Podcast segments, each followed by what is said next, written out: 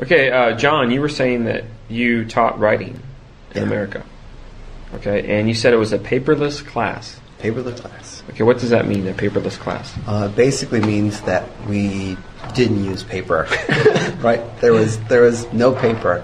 Uh, all of the students' assignments were posted on a web page.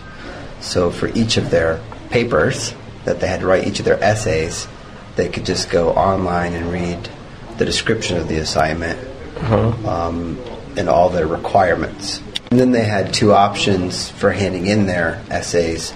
They could either type them up and email them to me, or they could uh, type them up directly in like a text format screen on the web, so that I could, I would do all of the grading for the papers like online.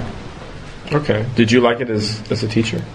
Uh, it was a bit difficult because it takes a lot of, to get used to reading everything on the screen, mm-hmm. and it's actually as far as like marking papers and grading them, it's easier for you because you can just highlight something and make it red and be like, you know, red means spelling Oh, yeah. yeah. or whatever, and it's much quicker than like circling it and writing spelling. And once you mm. get in the habit of doing it with the mouse and have your color scheme worked out, it goes very quick.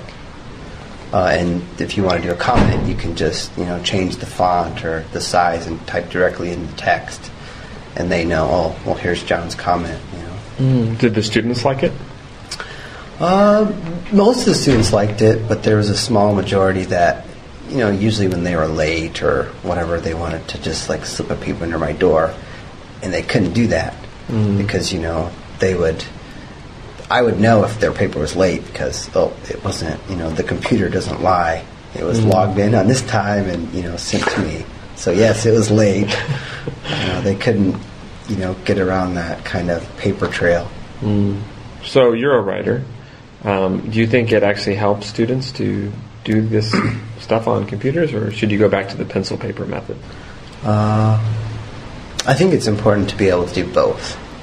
Uh, I think that's the most important thing about being a writer is being able to be versatile and go in different directions and write in different forums.